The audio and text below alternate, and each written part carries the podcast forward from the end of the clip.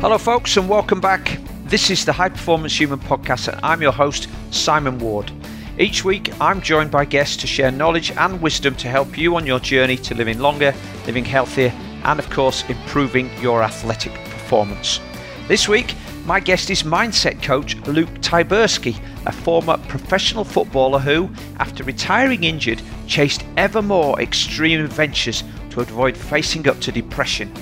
Eventually, after completing the ultimate triathlon, he was a broken man, suffering with extreme adrenal fatigue alongside very dark holes of depression and more binge eating. This is a compelling conversation, and to be quite frank, it's not the first time I've heard an endurance athlete recount an experience like this. Anyway, let's crack on and hear Luke's story. Welcome to the show, Luke Tyberski. How are you, Simon? I'm good, Luke. Uh, it seems like a long time since we last met.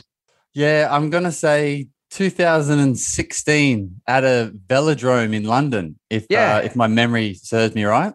Yes, I think we were both speaking at a triathlon show, weren't we, um, in the afternoon?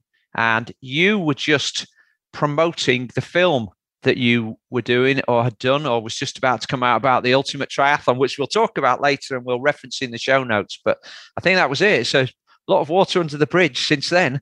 Yeah, definitely, definitely. But I've definitely um, you know, seeing your crew out at different races, and obviously we've chatted uh, a little bit online as well. So we, we have that, had that connection been going on since then as well. Yeah, well, you're looking well. I mean, listeners, you can't see uh, Luke unless I share some video with you, but I'm Luke's Luke's at his home. I'm at mine. He's uh, he looks well. He looks the picture of health. Well, I feel I feel fit, strong, and healthy, so I can't complain. But I know it's been a bit of a journey for you with some, there's been a few bumps in the road, hasn't there, since uh, we last met? So we'll get onto that later.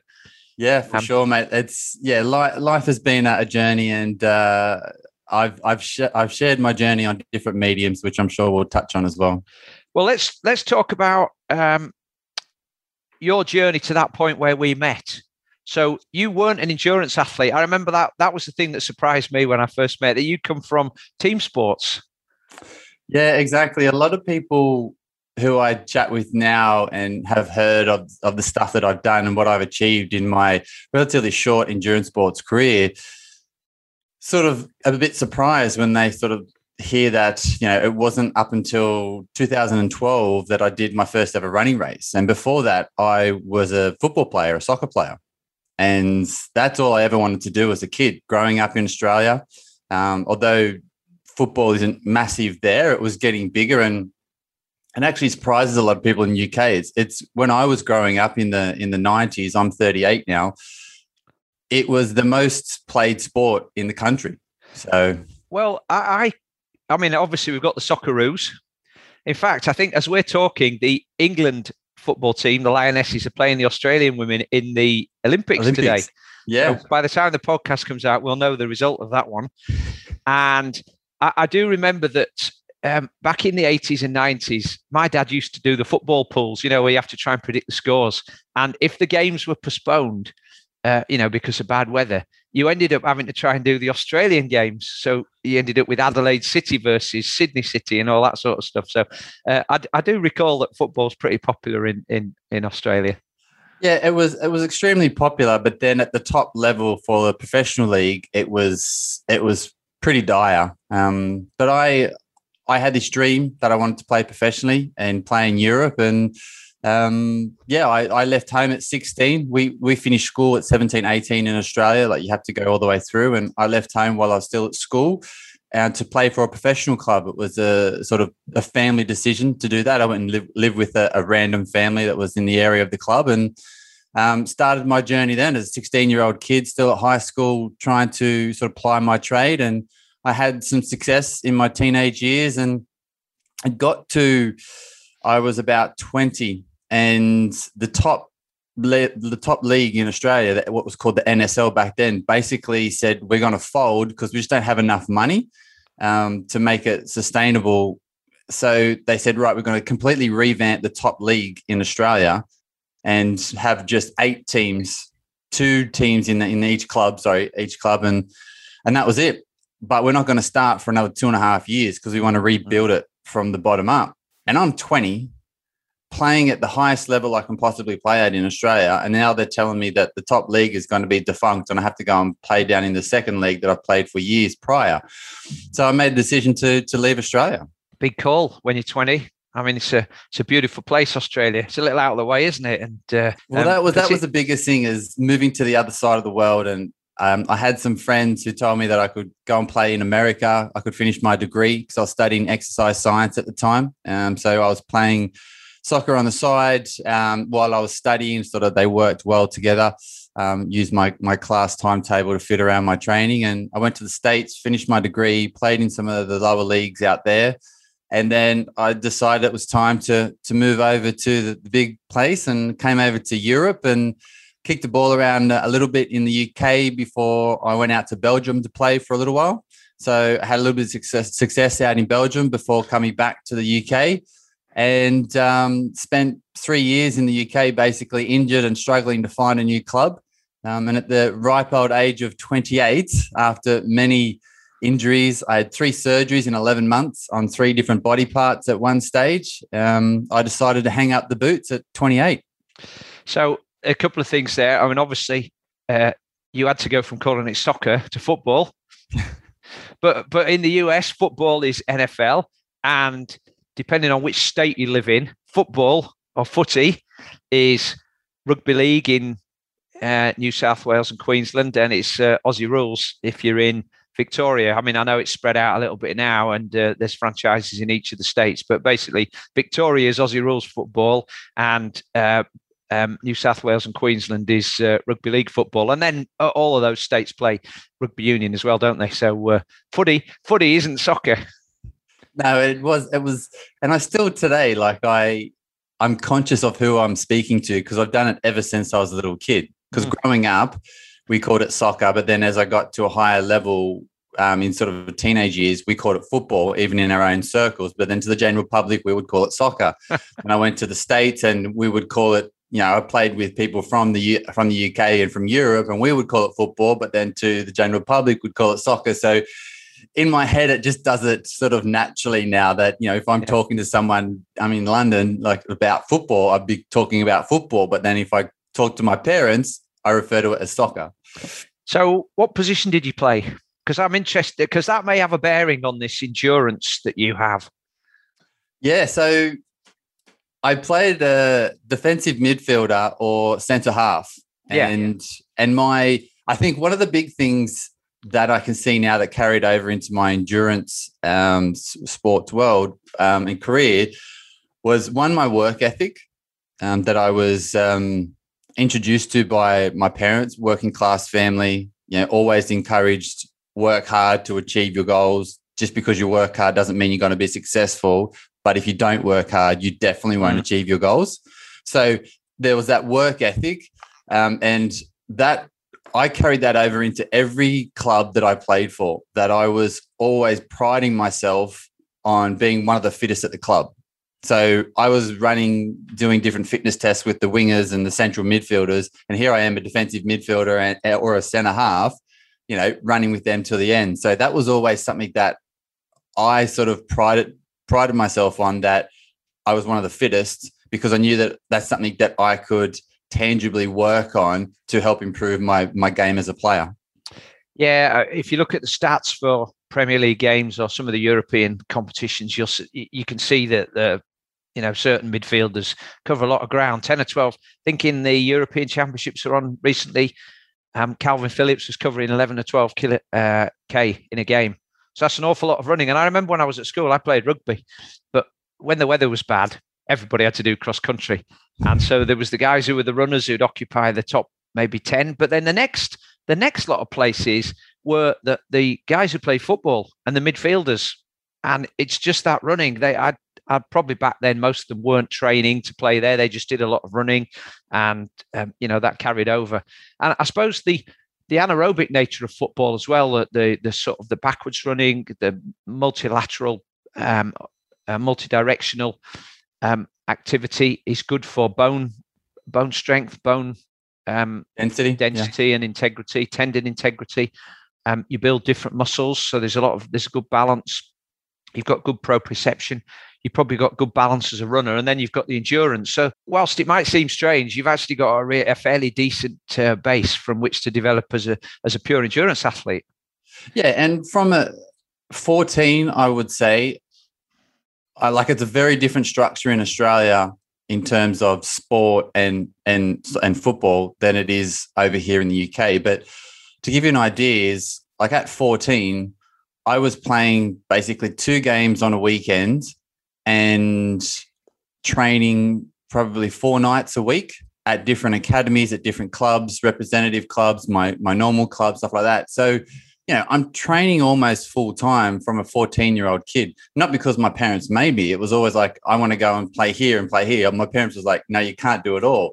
So I was like, one side was, yeah, like the physical training of it was would definitely help me in my in my later years in my endurance career. But as I mentioned before, it's combining that training basically full time from a 14 year old kid alongside of the work ethic that was ingrained in me. So when you combine those two, it's a pretty good sort of kickstart to launch yourself into some sort of endurance uh, career as well.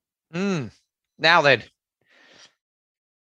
going into that endurance thing, I know that the first event you you found was was not a triathlon; it was a run, wasn't it? And I've done this. I, I when you talk about this run, I, I have um, some knowledge of this because I've done it twice.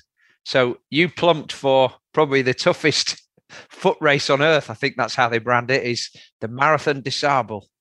Yeah, that was my my first ever my first ever running race, and people go, "Oh, your first ever ultra," and I'm like, "No, no." And it's actually only recently that my mum uh, actually said that wasn't your first ever running race, and I was thinking, "What are you talking about?" In my hometown in Australia, three and a half hours northwest of Sydney, called Bathurst. Little shout out to Bathurst. Oh, whether whether with the motor racing from Bathurst. Exactly, yeah. exactly, yeah. And uh, they have a like a, a fun run and it's a 7k 7k fun run. And i did that once or twice as a as a kid like 12 13 year old kid and i just did it because i had a couple of mates that did it. So if you if you take one or two fun runs of a 7k when i was like 12 or 13 um, off the list my first ever running race was the marathon des Sables, running six marathons in seven days through the middle of Sahara Desert, carrying everything you need on your backpack. And I did that six months after I retired from from football because I was lost. I didn't know what I wanted to do with the rest of my life, and I was just trying to figure out where do I go from here. Yeah, I, the thing that I loved about the MDS, I mean, I'm not a runner, and actually, I didn't spend a lot of time running. Once I was dealing with the blisters and carrying a 10 kilo backpack, and you know, just day after day, it turned into just a huge hike for me. And I, I, would say that's what it is for 90% of the field. I know you were up a little closer to the front to start with. And so um, a lot of those guys are running, but you're not really running, are you? You're just trotting and walking a bit, trotting, almost shuffling uh, a bit. But th- that's actually most people that enter can probably finish the MDS. I mean, in order to not finish, if you keep moving, you've got to be slower than those camels, and those those camels are moving pretty slow, aren't they? Because I've been I've been at the back with the camels walking behind me, and man, they walk slowly. Yeah, it's one of those things. Like the Discovery Channel deemed it up because they covered it a few years and made a few sort of films about it, and they dubbed it the toughest foot race on earth. Like it's as tough as you want to make it. Like it could be the toughest foot race on earth if you're trying to race it and it's a hot year right? And you maybe don't get your nutrition right because you've never done a mm. self-supported race before, um, and you make a few mistakes. But for the majority of the pack, I'll be I'll be honest, and you know I, I've done it. It's my first race. I should be bigging it up, right? But I don't think it's anywhere near the toughest foot race on earth because those time cutoffs are so long. And as you said, is you if you keep moving, then you'll make it. Like mm. you get given a tent, and you basically have to make your own group of tent mates, as you know. So there was eight when we did it in a tent, and there was a couple of military guys in there. And this one guy, his name's Guy, he was probably in his mid fifties. He didn't run one step. He walked the whole race, and like he marched it because he's been in the military his whole life, and like he finished his medal looked just the same as mine. Mm. And it was just a case of like, it was just a constant march. And the thing that people got to remember is you think, oh, well, I could do it then. It's not so much that, okay, yes, you can march and you can walk and you can finish it, but then your recovery time is shorter. Mm. You know, so as someone who runs it, walks it, runs it, walks it, and say finishes a day in six hours, compared to someone that finishes it in 10 or 12 hours, that means you got less time to recover for the next thing. So it's a balance. It's a balance to try and get it right. And to me, the people who don't finish don't finish um, because they can't. Uh, they're not fit enough aerobically. You know, I have a lot of people who I've spoken to when when have know that I've done this have said, oh, "I'd love to do that, but I don't think I'm fit enough."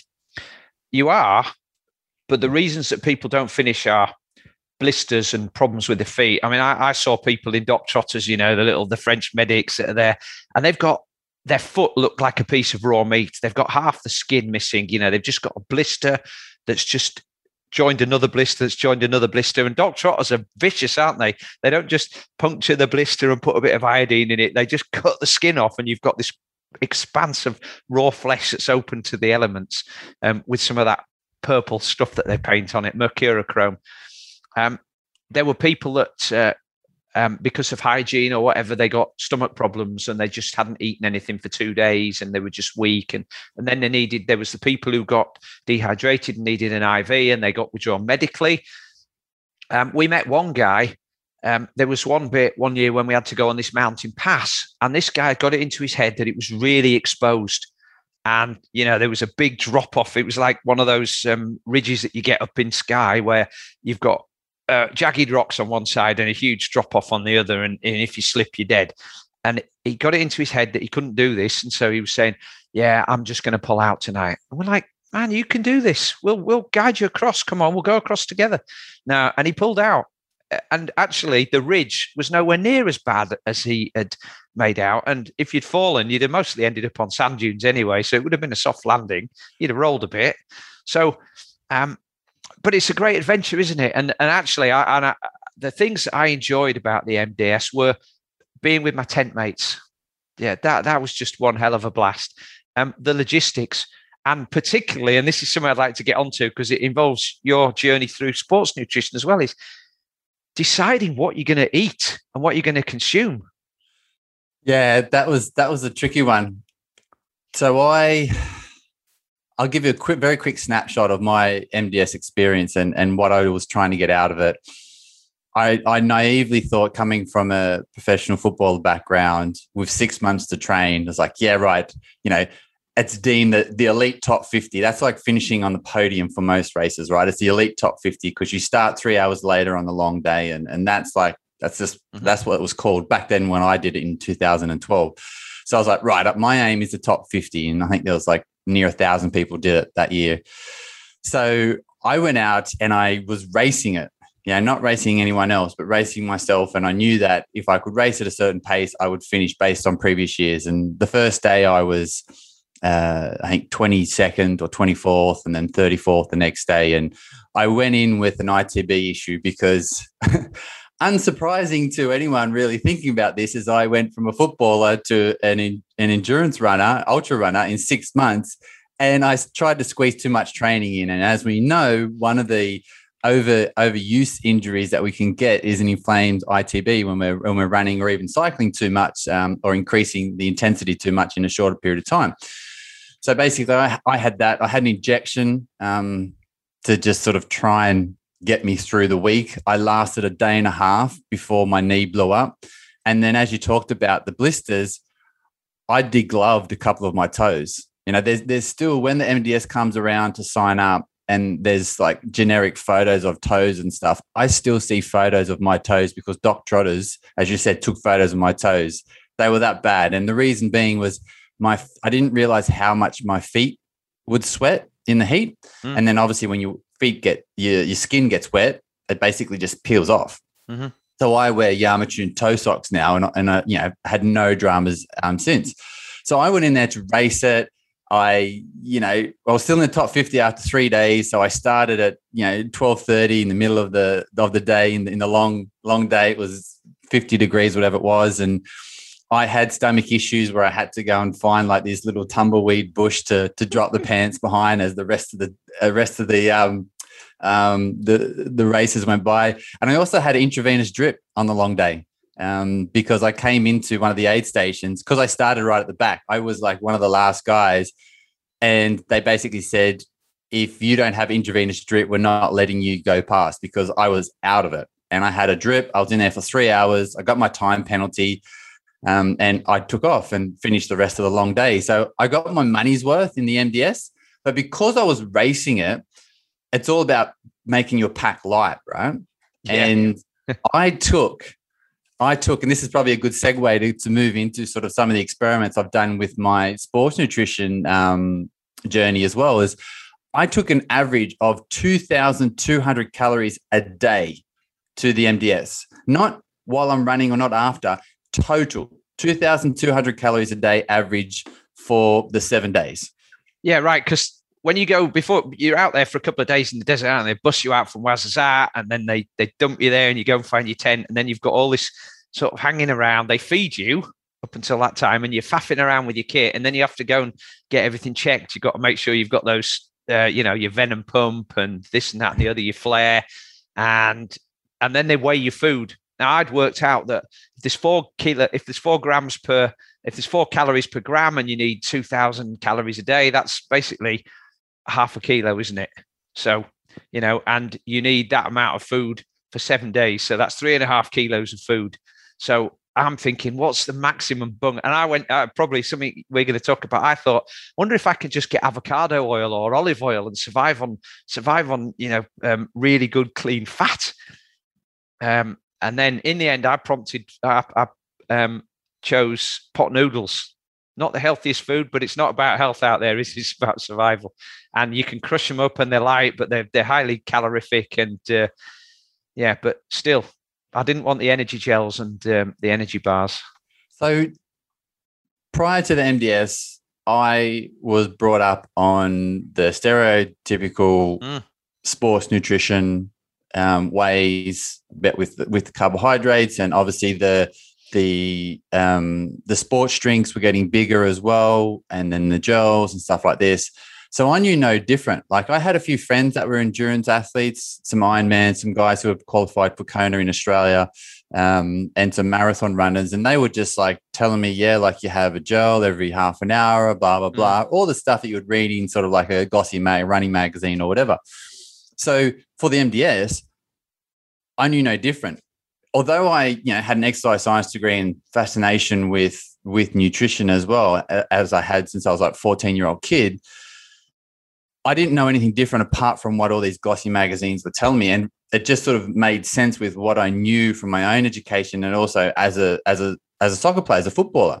So I went into the MDS with a very sort of stereotypical, you know, two gels, an energy bar, a recovery powder at the end of it, and then I had a um, dehydrated meal for breakfast and dinner, and that was it. Mm-hmm. And I literally, as I said, it averaged out to 2,200 calories a day. Now I know my body needs more than that just to function. So I had different tests as a footballer.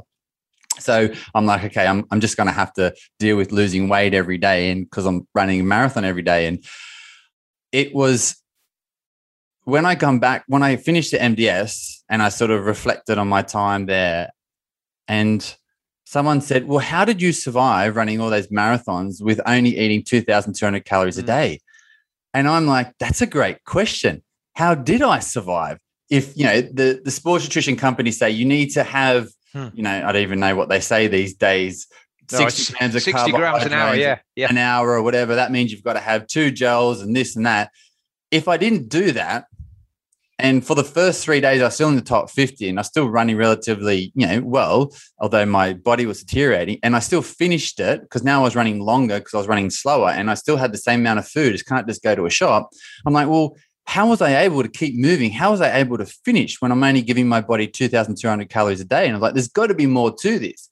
So then it was there when I came back, I was like, there's got to be something else going on here. I need to dive in and try and figure out how I was feeling my body when I was only having such a min- minimal amount of calories, and it was mainly carbohydrates. So what what what was your conclusion? when you looked at that? How did you fuel it? I, I mean, I know, I think I know where you're going to with this, I, and it's it follows my own experiments with the, you know, which of the macronutrients you really need to be concentrating on. Yeah, so I started to find people online. So we're talking 2013, right? Social media wasn't really massive, wasn't as much information out there as what it would be now. So 2013, end of 2012 as well, I started to see that people were feeling with fat and started to understand because I'd never been taught this and never never seen this before, mm-hmm. how the body basically uses fat as fuel to be to make to be really simplistic and at lower intensities right so we can and it's like well obviously that's what happened because i would burn the carbohydrates like a match boom gone. but i still was running for like three or four hours so what was i you know being fueled on so i started to learn that um, and understand that and it made sense because i understood um, physiology um, which helped and then started to experiment and i went down different rabbit holes i you know, went around with like ketogenic diets. I went full hardcore, got blood tests and urine tests and all this sort of stuff, and be, went into um, did the ketogenic diet for like six months, trained hard, come off it for like three or four months, ate a bit more carbohydrates, went back and forth to experiment to see what works for me because it was all about what would work for me. I'm not trying to create a you know a course on it or anything like that. So that sort of was my initial experimentation, and also um, fasting with training, um, playing around with that to be a little bit more, you know, quote unquote fat adapted. And I I did some pretty hardcore experiments with fasted sessions, I must admit. It's quite an interesting discussion, this, because um, to your point about sports nutrition companies, a lot of the research is done on people at around 80% of effort or going to exhaustion if you if you're doing a long distance race, you're doing a marathon, and you're pushing the boundary, and you and you're in that glycogen burning zone, you know, you're right on the edge. You probably do need to fuel it. But for something like the MDS, where it's just a steady plod, if you like, at a low intensity, um, your body's most likely going to be burning fats all the way through that.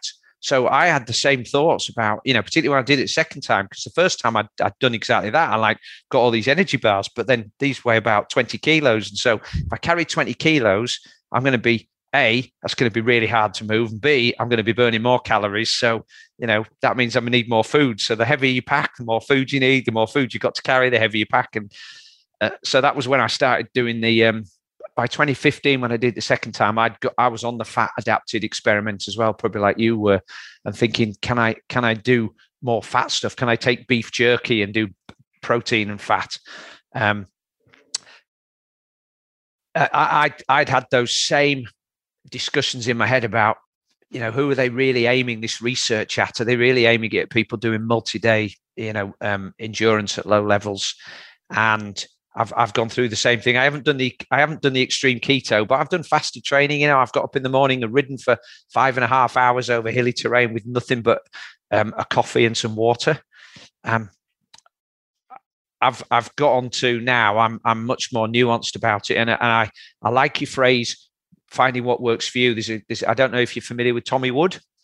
Um, yep. But but that's a phrase that Tommy says all the time as a doctor. He's, if you come to me and tell me this is working great, then why would I argue with that?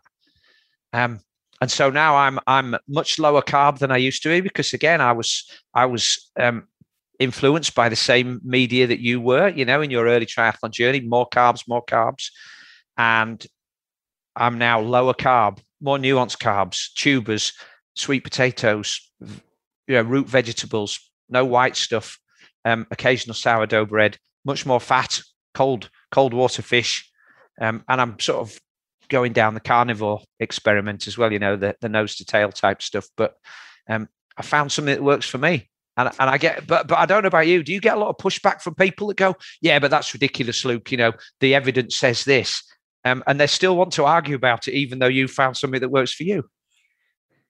Yeah. So normally if I get pushback, I sort of try and figure out who I'm talking to. If I'm talking to like a, a lay person who is just reading glossy magazines, it's a case of is this a battle that I really want to, you mm-hmm. know, go down with? But also, I do look at it if they're if they're a little bit open minded because you know if you someone's got tunnel vision, there's, there's no point. But you also ask them like I, I ask people to say, take take a step back. Where did the research come from? Okay, from a lab. Okay, do you think that sports nutrition companies or even scientists are going to pull in the everyday Joe Blow who just wants to run marathon a couple of times a year or whatever and test them? No, they're testing elite athletes, right? So then and this is this is marketing 101 across every industry not just sports nutrition they will get some scientific studies they'll get some research done or, or whatever and they'll go okay we know an elite athlete that they will for their peak performance let's say for a 5k runner right that they will burn or a, marathon runner elite marathon runner let's, let's even put in that example they will burn x amount of carbohydrates so they need to replace them right because they're burning carbs because they're basically going flat out for two hours Let's be honest, the elite guys. Okay, so as a sports nutrition company, we have put this runner in a lab. We've done all the, the relevant testing, and we figured out that for the runner to be at their best, they burn this amount of carbohydrates, so they have to replace them. And the best way to do that is with like these simple sugars or with maltodextrin or all these sort of things because it's easier on the gut because you've got the GIS aspect as well. And you would drink it because it's easier because you don't have any blood in your gut when you're running, blah, blah, blah, all this stuff. So the sports nutrition companies go, okay, great. We've got that data for the elite athletes. Boom. But then they take a, a slither of that evidence that they've found, and it's scientifically proven, right? Because it's part of the study. And then they put it into their marketing and push it out to the masses. The masses that, as you said, they're not running a, a 205 or a 2010 or a 202 marathon, you know, and they're not running at the level of the intensity that these elite people are. So it's it's miscued. So I sort of I, I try and tell people like take a step back and look mm. at it.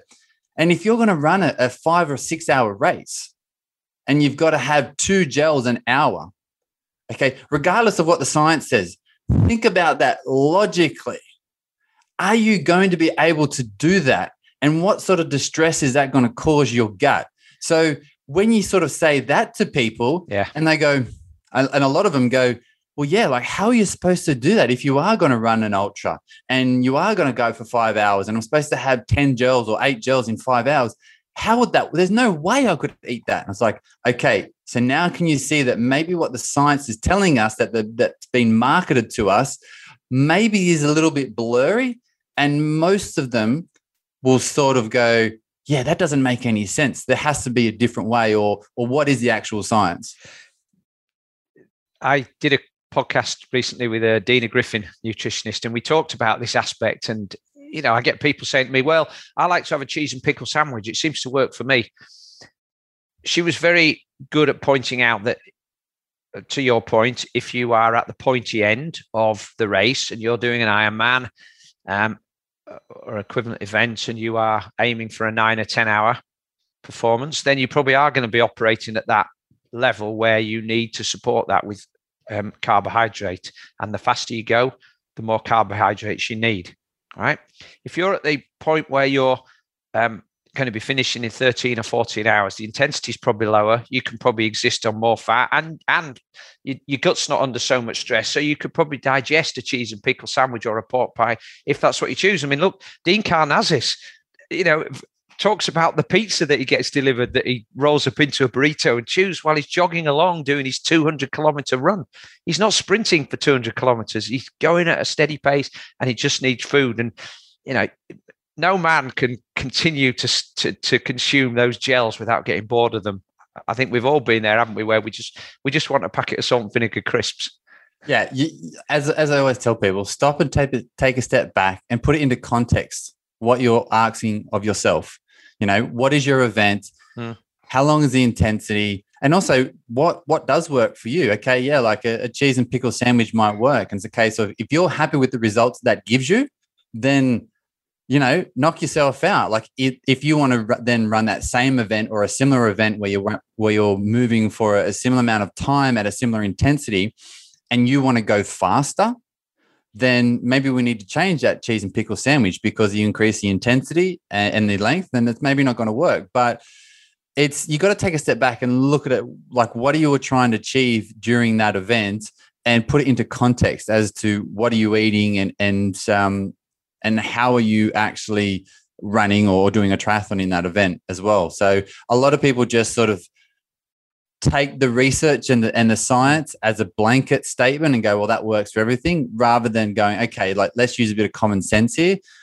But as we know, like people don't like to think for themselves; they just want to be told, do this and carry on. All right, let's move on. Uh, so you've you've come back from this extreme endurance event. I guess you're bitten by the bug. Um, you haven't do it. You haven't done any triathlons to this point. Although we did talk about you've done the ultimate triathlon, but that wasn't your first, was it? You were having having decided that you were going to do the world's toughest foot race. Um, you then took up another extreme challenge, didn't you? Your first triathlon wasn't uh, wasn't the local Hadfield Sprint. No, so I I came back from the MDS, and as I said, like I, I didn't know what I was going to do with my life. I decided that I was going to be this endurance adventurer. I called myself back in the mm-hmm. day, and basically, like I didn't make really any money from from from football, so it's not like I had a massive bank account with you know seven figures in it or whatever. It's just I decided that I was going to do these big adventures all around the world, write books about them, have documentaries made about them, speak about them, have magazine articles done, uh, written up about them, and stuff like that. And and that was that was sort of my business model, for lack of a better term, and uh, and coach people. As I've always done, even ever since I was think nineteen or twenty, and started my my exercise science degree. I've always worked with people from a personal training perspective, from a performance perspective, runners and, and adventurers and stuff like that. And I've just always continued to do that over the last 20 years. So here I am, going to be this big endurance adventurer. I came up with this crazy challenge called the Ultimate Triathlon, which we'll get on in a second. So it's 2014. I'm I'm sitting in my lounge room and it's like, right, I should do a triathlon the year before hmm. the ultimate triathlon. I, I, should dive into this swim, bike, run stuff. I've got, as I said, I've got friends who are Ironman and um, and have done triathlons, and I've supported them. And, and I, at this stage, all I'd done was uh, was running and and cycling and swimming, but individually. I'd never put them together. So I thought, well, I know I could do an Ironman, um, just you know, not thinking about time, but just to get around the course. I know I could do that based on the running I'd done, the individual cycling events I'd done, different sportives, and the open water swimming I'd done. So I thought, I'm not interested in going fast and see how fast I can go. So I'm not going to do an Ironman. So I Googled literally the world's toughest triathlon. And on the first page, what caught my eye was the name of this event, and it's in North Wales, and it's called the Double Brutal Extreme Triathlon. I'm familiar with that one. Yep, I've not done it, but I'm familiar with it. And I just thought, I have to do this race just because it's got the coolest name. And uh, I I signed up, and I had you know, about six months to to prepare for it, and uh, it was in in September. And I went up to Snowdon with a with a couple of friends of mine, and tackled the the double double Ironman distance event. Yeah, I mean Snowdon's a challenging place at the best times, isn't it? You know, I mean, um, but in September the the weather can be a lottery. You could have a an Indian summer and have some nice temperatures, but equally you could have storms and low cloud, and uh, you've got to swim in a cold lake as well, haven't you? Is it like Lac-Padaran, Padaran that you swim in? Yeah, yeah, yeah. We swim there at, at yeah. Llanberis. Um, yeah, I this surprises people, but when I say to them, the double brutal triathlon was one of the funnest, if not the funnest, in the in the purest sense of the word, event that I've done. I had a great weekend. And I like I didn't win or I didn't finish an amazing time or whatever. I just got around it. Like I raced within myself because I'd never done a swim bike run and you know, this is it's not really a swim bike run like from a triathlon perspective. It's more of a weekend adventure. It took me 35 hours nonstop with no sleep. And I didn't try and race. I just sort of raced to feel. I felt good. I kept going, ticked along. And the first day, the Saturday, we started at six. I had a great swim. I didn't want to get out. Like it was cold, but I just I just got into this this flow state and I just I didn't want to get out. It was the last lap, and I thought I could do another one or two of these. And then we got out onto the bike, and it was eight laps of this of this route, and I think it was a 235 mile bike ride or something like that, with four or five thousand meters of climbing, something ridiculous. And it just rained all of the rest of the Saturday. Rained. It wasn't torrential. It wasn't windy. It just rained, and you, it was just. Do you have to do you have to cycle up Pen-y-Pass, not from Llanberis, but to the top of to the to the youth hostel from Beddgelert, and then you get up to Capel Curig, don't you? And so that's a really long climb. Yeah, but then, and then you when you get the other side, Penny there's Pass, a big there's a big descent, isn't there? And that's if if you're riding down Pen-y-Pass, that's a challenging descent. And so, do you ride into Llanberis then? Yeah, so you, re- Yeah. you ride down Pen-y-Pass into Llanberis, but what we were told at the briefing is don't just sort of get like relax and fly down the back end of Pen-y-Pass because a lot of sheep Mm. will come and lay on the road because the road's warmer than it is anywhere. And when they said that, I'm thinking, these Welsh people are weird. Like, what do you mean sheep aren't going to be lying on the road? And, you know, it is a bit windy and you can't just sort of go full throttle. But yeah, it was the end of the day. The sun was starting to set. It was getting cooler. And I came around and he was two sheep laying down on the side of the road and I had to swerve to go around them. And I tell you what, for the next three or four times I came down that pass, you know, my hands were on the brake and I was ready just in case something was there. So it wasn't just sort of a, an easy descent. It was definitely, you had to, you know, keep your concentration levels up. Well, I can imagine coming down there in the middle of the night um, when you've been on the go for X number of hours. You're starting to see things that aren't really there. You know, you see a shadow and you think it's a sheep. You see a sheep and you think it's a shadow.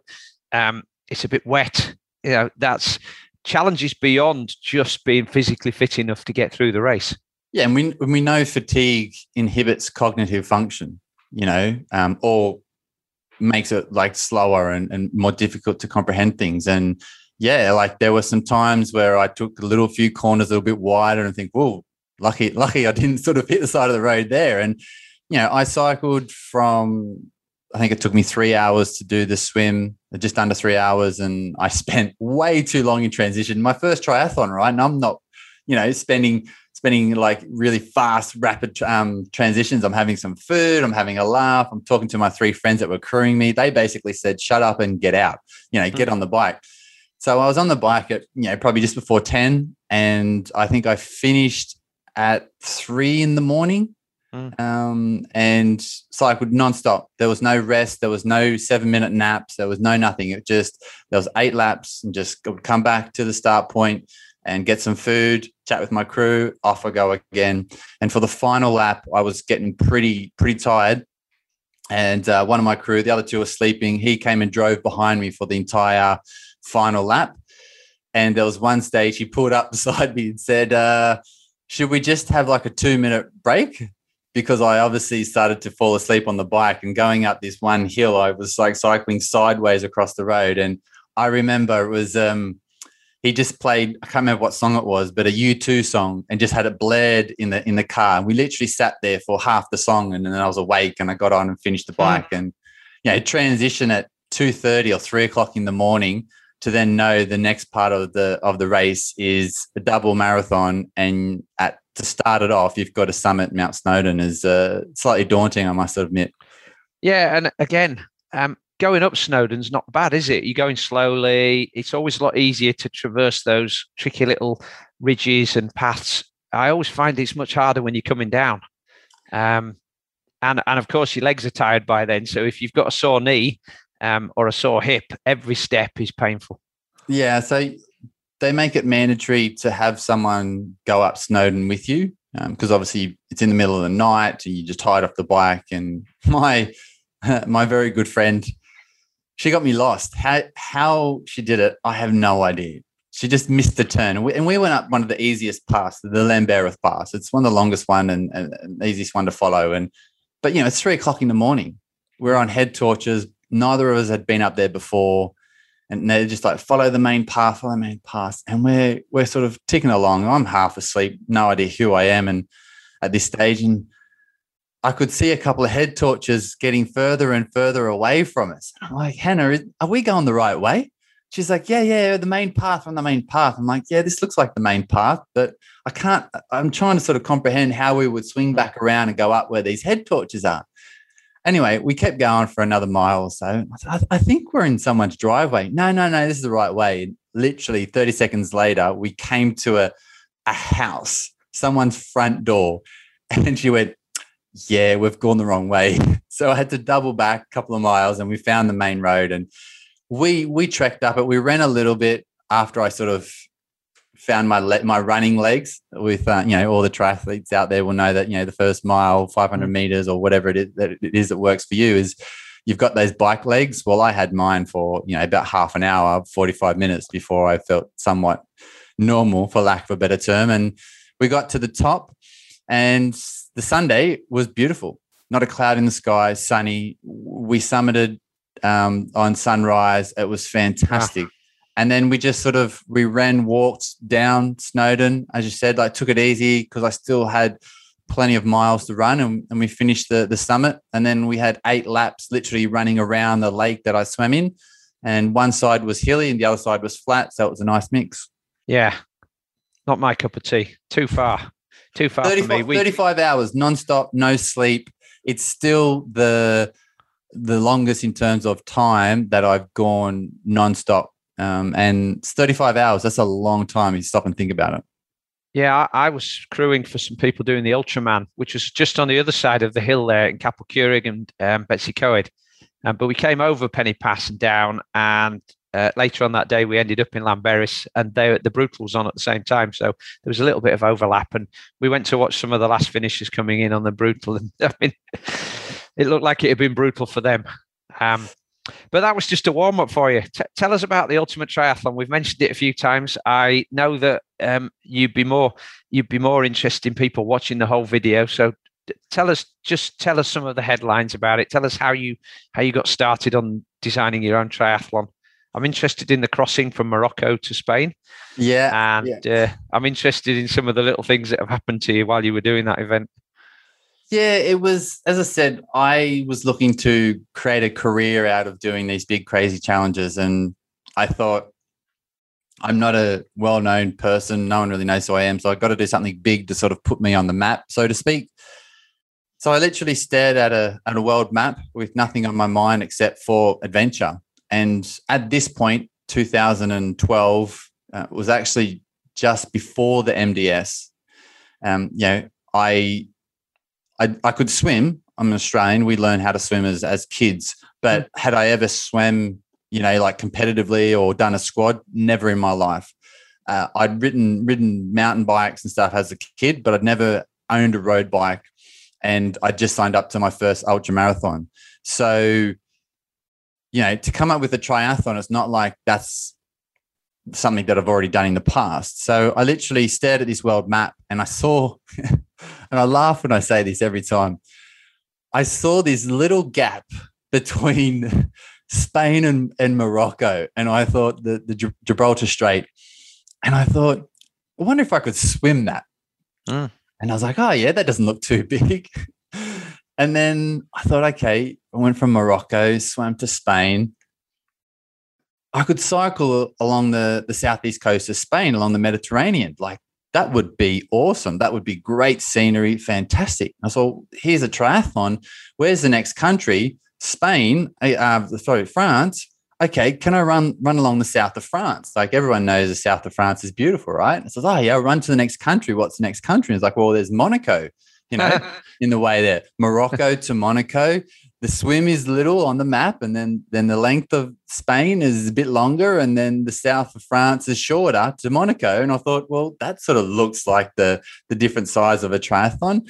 I'm going to do that. And then I started to research: Can you swim the Strait of Gibraltar? Yes, it's it's it's one of the big open water swims that that open water swimmers do, and it's well it's well known. And so, okay, I can do that. And I looked at the distance of the south of Spain, and people cycle there. And said, okay, I can do that. Running along the south of France, that's cool. Put it together. Two thousand kilometers was pretty much what it was. And then it was a case of okay, how many days am I going to do it in? And I was on a bit of a personal journey at this at this stage, and I was also wanted to do something quite extreme. And I kept coming back with 12 days. And I asked a few friends, and no one thought I could do it in 12 days. And that like stupidly spurred me on even more. And I was like, right, 12 days it is, 2,000 kilometers, 12 days. I'm going to swim one day and then cycle a bit of the next of that same day. So bike, a swim, bike from one day, four days of cycling, and then what have we got less? Seven days Yeah, of running, and Mm. that was that was going to be it. And I gave myself was it yeah like four and a half years, five years to prepare for it, and that was the ultimate triathlon that I went out to to do in 2015. Swimming from Morocco to Spain. No, I, I know some people who've done some of the, the, you know, like the seven channels you talk about, and that's one of them, isn't it? Is the Gibraltar Straits, and uh, generally you go from Spain to Morocco. So, um, how did how did you? Uh, and it's a bit like doing the uh, channel swim, isn't it? Most most of them start in Britain and go to France. Very difficult to go from France to Britain. So, how how did you manage to find somebody who let you go from Morocco to Spain?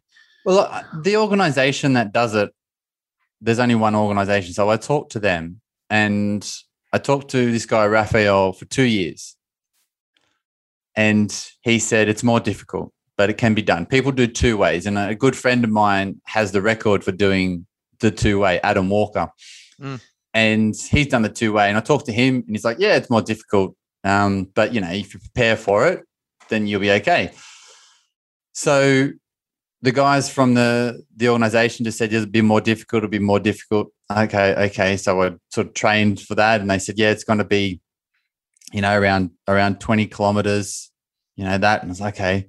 And I don't want to spoil too much, but I got to Tarifa, south of Spain, where I was going to start in my swim window open. I had a week for depending on weather and and that week basically got chewed up with some bad rain for like the second last day we actually swam which i was getting a bit uh, twitchy thinking is this going to happen? We've got this window. And um, but uh, yeah I, I got a bit of a setback and was told that it was not only more difficult but it's going to be a lot longer because of where you have to start and um, i actually made the decision to swim from Spain to Morocco. So I actually did the normal swim. Um, it's revealed a little bit more in the documentary. It goes into a bit more detail. And also in my book, Chasing Extreme, I go into even more detail. But yeah, like 24 hours before I started, I basically flipped it. And, um, but yeah, so I actually did swim from Spain to Morocco, which was, I was talking to my mum the other day about it. Just randomly, I saw an old photo from it and sent it to her. And we both said, we still sometimes stop and think that I swam from Spain to Morocco across you know, between continents, and it still blows my mind that I did that. It's, it's Mm. one of the like one of the proudest achievements I've done. Actually, I think. Mm. Let me ask you a question, and and tell me to shut up and that you move on if you if you think I'm digging a bit too deep here. Um, it seems like you are inexorably drawn towards things that are just more and more extreme. And as a coach, I, I come across a lot of people like this. Um, and, and I often wonder what's driving this. You know, why why are you doing all this stuff to yourself? You've got so much on in your life, and you, it looks like you're just constantly trying to damage yourself. Anybody looking, anybody from outside might be looking in. If they saw somebody cutting their arm with a knife, they'd ask for medical help. And yet, triathletes are often self-harming in some way. That might sound extreme for, triathletes that listen that say I'm not self-harming, but actually, at some point, we do stuff that takes us beyond the bounds of sensibility, and it is self-harm. So, um, I'd like to ask you that question, Lucas. What what was driving you? Yeah. So as as I mentioned before, I was on a bit of a journey in life, and and in my book, I dive right into what I was going through. But I was battling with depression. I was battling with my mental health. I was battling with um, loss of identity. So I wasn't a footballer anymore. Yes, I had this idea of being an endurance adventurer and all these types of things, and that made people sort of look the other way because I had a plan and I and I had a business model, so to speak, of how I was going to make it work. And I used to just tell people that, you know, how I'm going to move forward and how I'm going to get sponsors and how I'm going to get media coverage is doing these extreme challenges. And when you start with the MDS, after you do that, people then already sort of the ceiling isn't there anymore. It's like, well, you know, you can you that was your first crazy challenge and you can do anything. So it was almost like people let me off the hook because I went in so big and bold with the MDS. Um, but like at the time, I didn't speak about my mental health with anyone. I went. It took me about three years before I went to a therapist. Um, in total, I was I, I suffered pretty much in silence for about seven years without opening up to the general public or people outside of my family. Um, yeah, and and a couple of friends. So it was that loss of identity. Um, I was confused with life. I was battling with depression pretty bad. I was battling with binge eating, insomnia, and twice I stood on bridges not wanting to live anymore. So it was a really dark time for me. And that's what was driving me. It was this whole I feel alive when I'm doing the training, when I'm doing these big challenges. And you hit the nail on the head. Like I've mentioned this in podcasts before and interviews I've done before is like I was addicted to endurance sports and I was so addicted to the the not the pain but how it made me feel and it mm. was a form of self-harm because fast forward to 2016 I had 18 months where I did no physical activity because 2011 up to 2015 doing loads of big crazy challenges my body shut down after the ultimate triathlon and anyone who watches a documentary will see what it looks like for the physical side of a body to literally be shutting down like the mental side that's my biggest strength you know my mind and i train it every day and i i showed that the mind can be stronger than the body Mm. You know, so my body was breaking down, but my mind's like not yelling at it. It's like, it's all good. Just keep going, keep going. But my body's like breaking and literally just trying to stop however it can.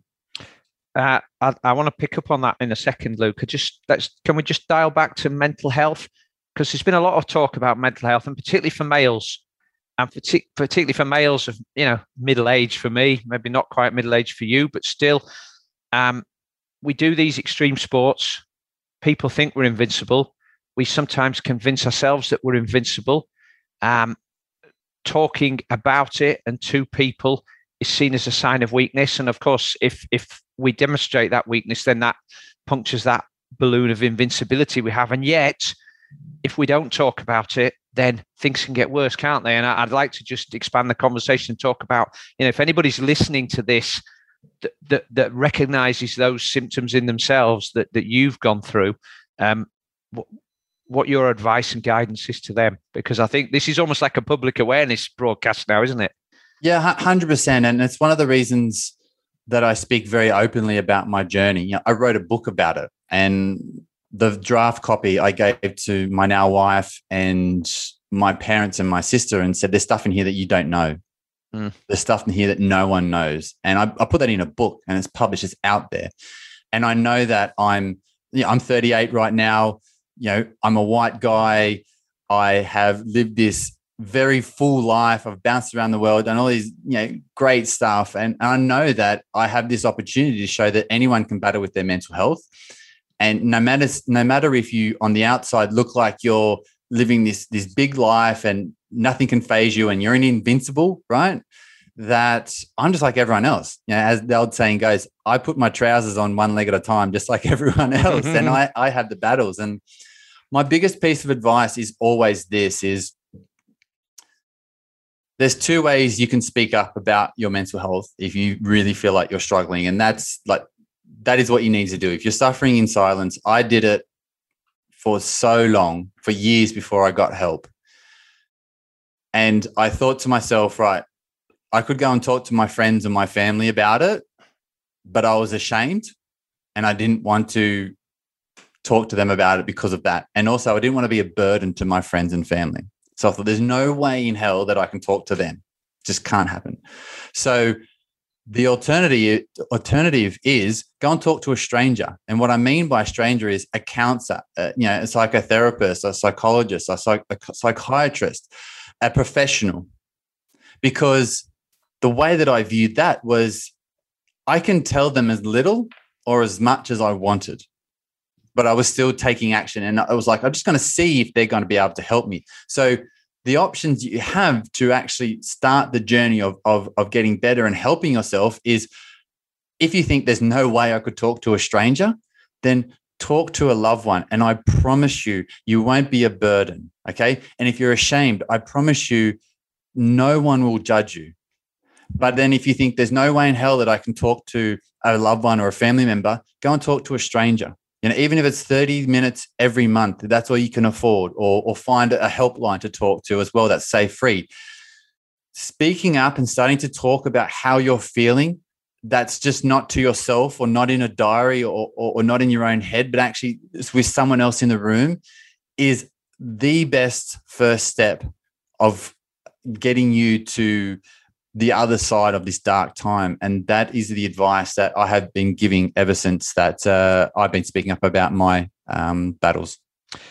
Uh, yeah, thank you, Luke. I, I, really appreciate your openness and honesty and, and that guidance there. I, if if this if there's one person listening it touches and that that's that's reaches out for help, then that's been a good job we've done, hasn't it? Hundred uh, percent. So let's let's talk about your physical breakdown then. So you said your body shut down. You went from being um, this extreme endurance athlete to being a, a couch man.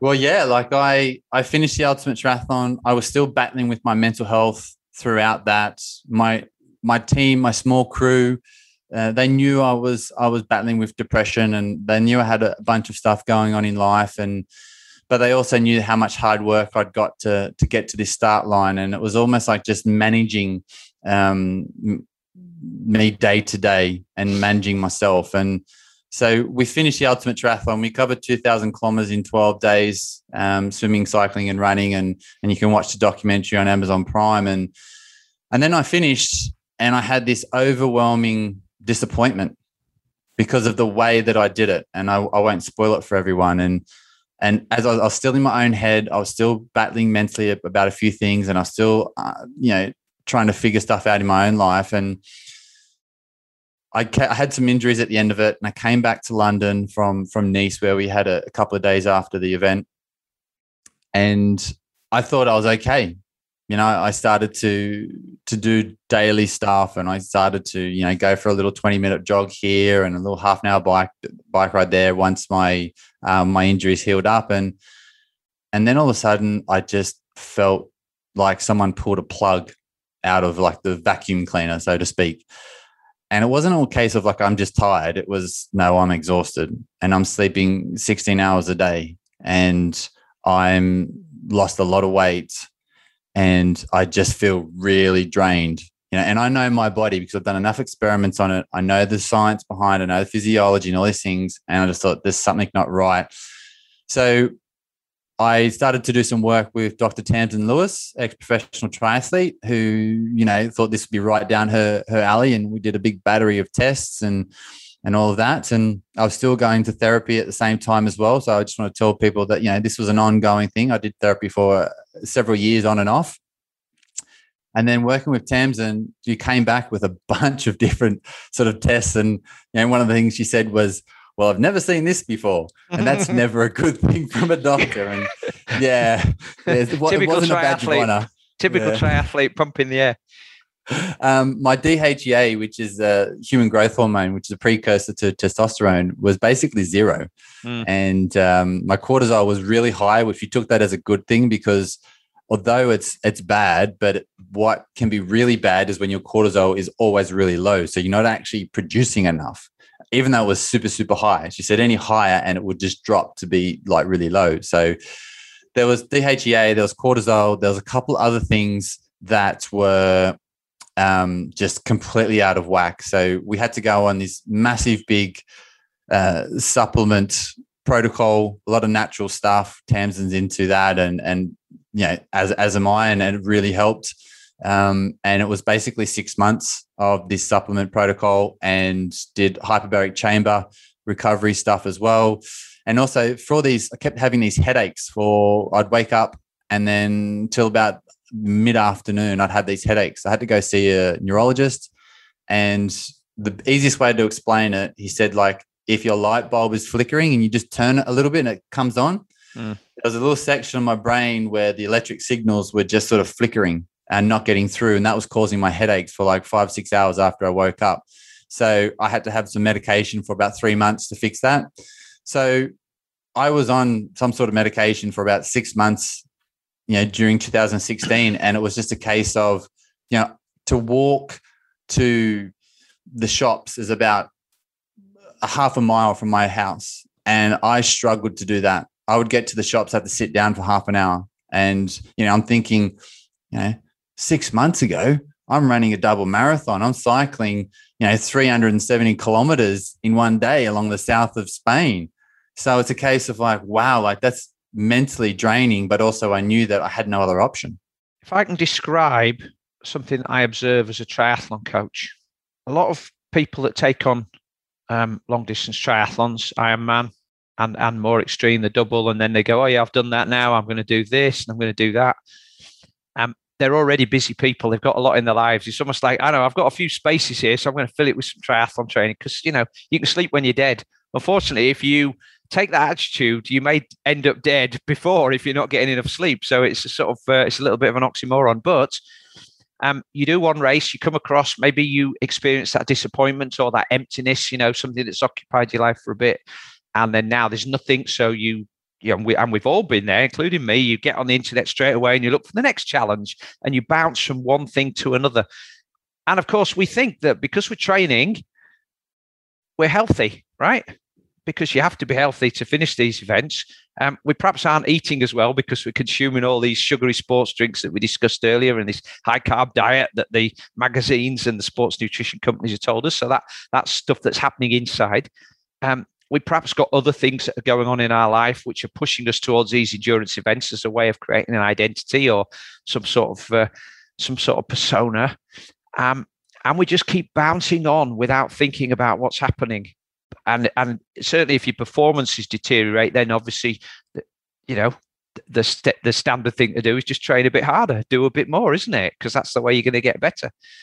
Um, and I have seen many, many endurance athletes get to that point where it looks like or it feels like the pin has been pulled and they're deflated, and they don't just come, they don't just you know have a slow descent. It's like from 100 miles an hour to a dead stop in the space of a few weeks and that's just as frustrating. And I and I do I do worry about you know the the fact now that a lot so many of these long distance events are the first thing that people do. And it's seen as the ultimate. It's like a standard distance triathlon's just a just a warm up i've got to do this thing to for for some sort of human validation. And yet they're already they've already got lives full. And that's what worries me is how that's going to affect their health mental health, physical health, relationships, and everything else in the long term. Yeah, hundred percent. And the analogy that I give, like I I coach a lot of runners and adventure athletes as well, and, and I do a lot of corporate speaking. And one of the big things that I talk about is a lot of people, not not logically, but a lot of people think they have these different energy reservoirs in their body, right? So they've got mm. this reservoir for training, when I train, I use that energy. When I go to work, I use this energy. When I'm at home with my family or my spouse or with my, you know, hanging out or partying with my friends, I use this energy. So as long as I'm not overdoing it in in in any mm. of these sort of one avenues, then I'm going to be okay. That's not how the body works. No. You know, life life stress is is a real thing. It'll make you tired right? So the way that i explain it to people with my athletes and also with my with my corporate clients is you've got a bucket with like taps on the bottom right? And the bucket will fill up with good food rest recovery all these things that we know that are healthy for us right?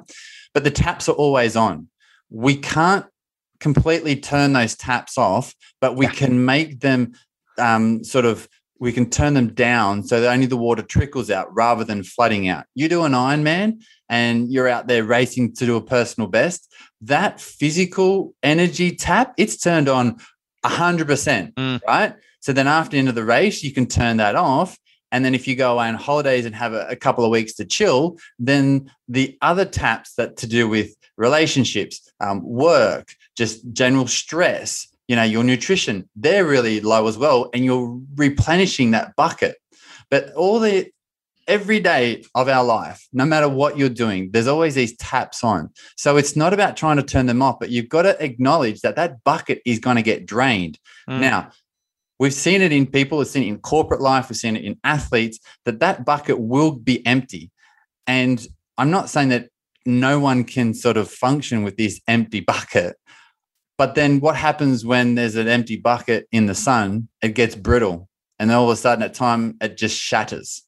And then that's when people have breakdowns. That's when, like myself, basically has to do nothing for 18 months because my bucket was completely empty and it was dry and it just shattered. So we've got to remember that we only have one energy source in our body. We can't sort of go, oh, we're just going to use this bit for that and this bit for that over there. Is it comes from one source. So if you are having a stressful time at work, then that's going to overlap in your available energy to train. If you've had a big training session and then you've just had an argument with your spouse, mm. and then you've got to go and you know try and concentrate at some at your work, your concentration's going to be not as sharp because you're going to be exhausted mentally because you've done all this stuff. And when people sort of understand this, and then eventually they accept it, which is the tough part, they start to realize that, okay, I can do these big things, but I have to take longer to prepare for them and longer to recover as long as I can create more space in my daily life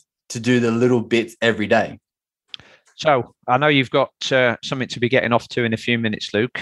Um, I, I, that energy bucket analogy is something that we use as British triathlon tutors. In fact, one of my uh, one of my colleagues who does a lot of actually does a lot of counselling with people um, similar to, in similar mental states that you were discussing earlier.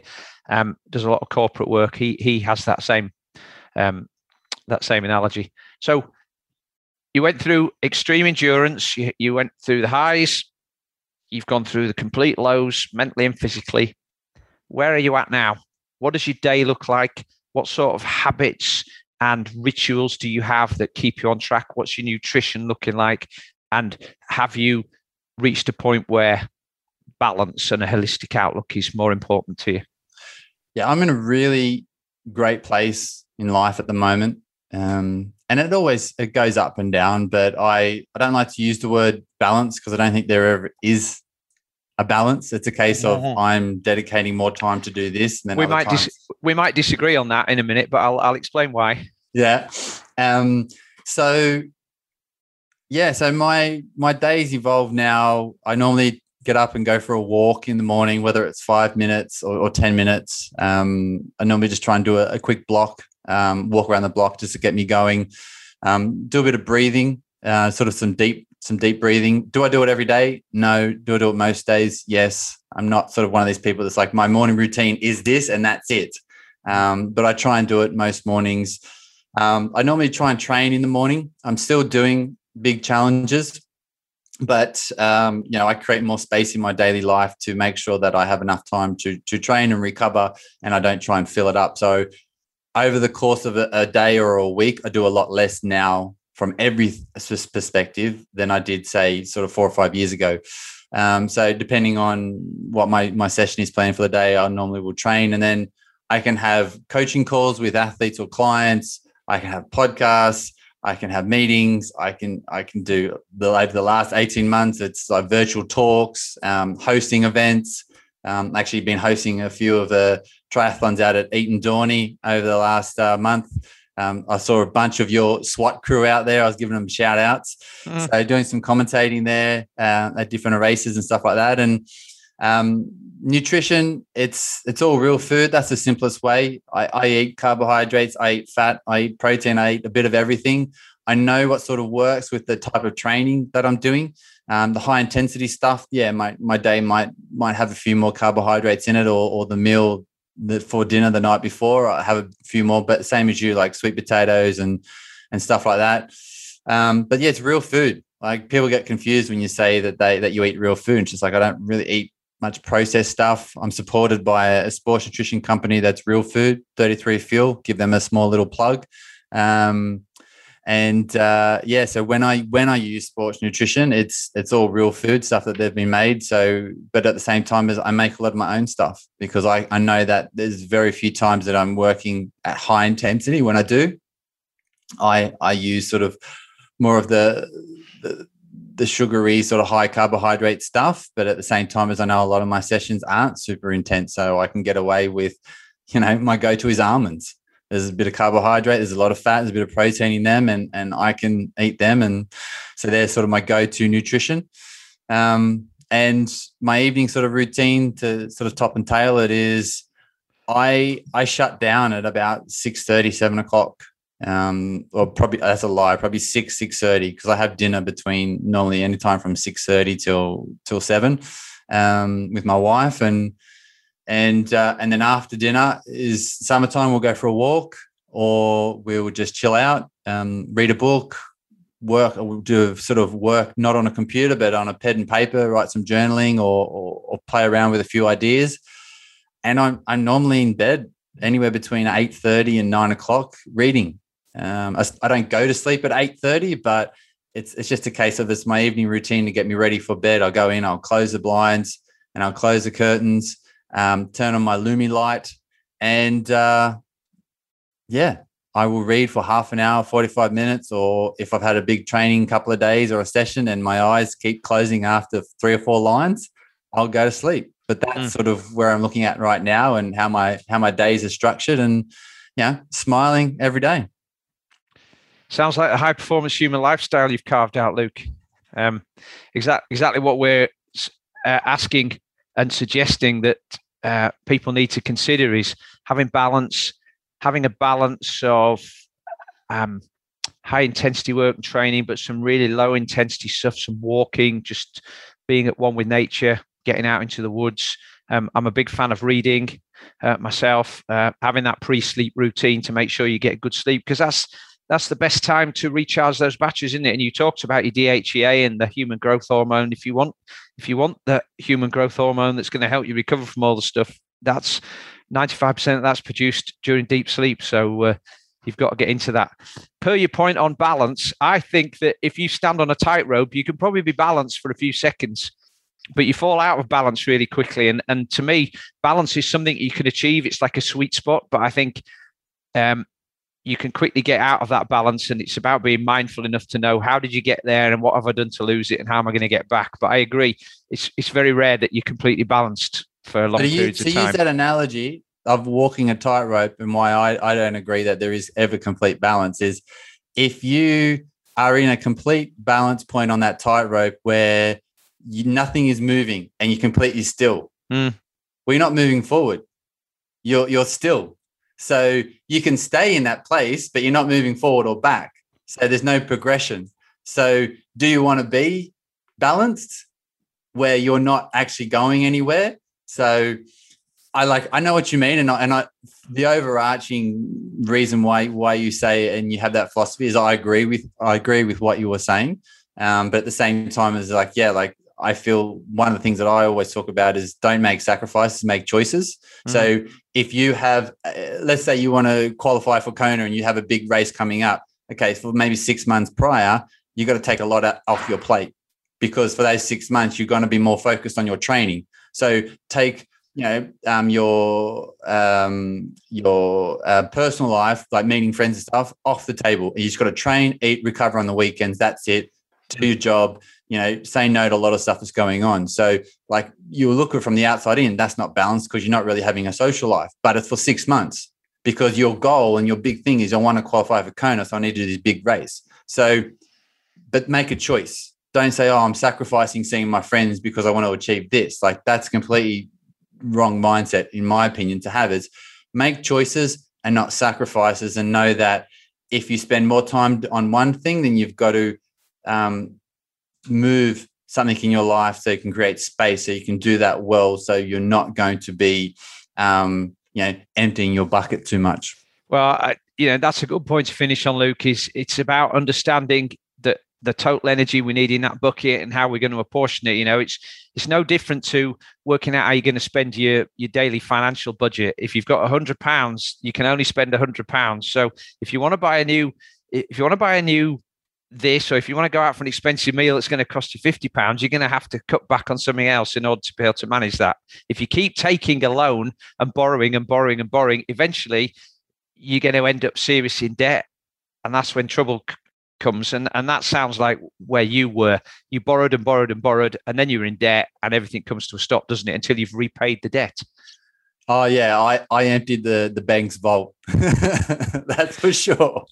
Well, listen, Luke, it's been fabulous to catch up again. I really appreciate your openness and honesty. Um, you've mentioned your book. I think that's um, called Chasing Extreme. Is that right?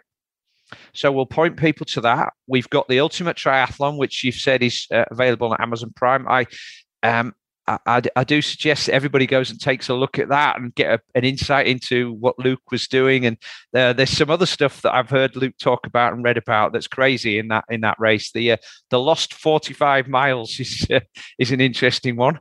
Um, we'll leave it on. We'll leave it there. Anything else you've got, Luke? Social media channels. We'll point people at all of those, and uh, it's been great. Thank you. Thank you so much for being here. Uh, it's good to catch up with you, Simon. An absolute pleasure to uh, have me on the podcast.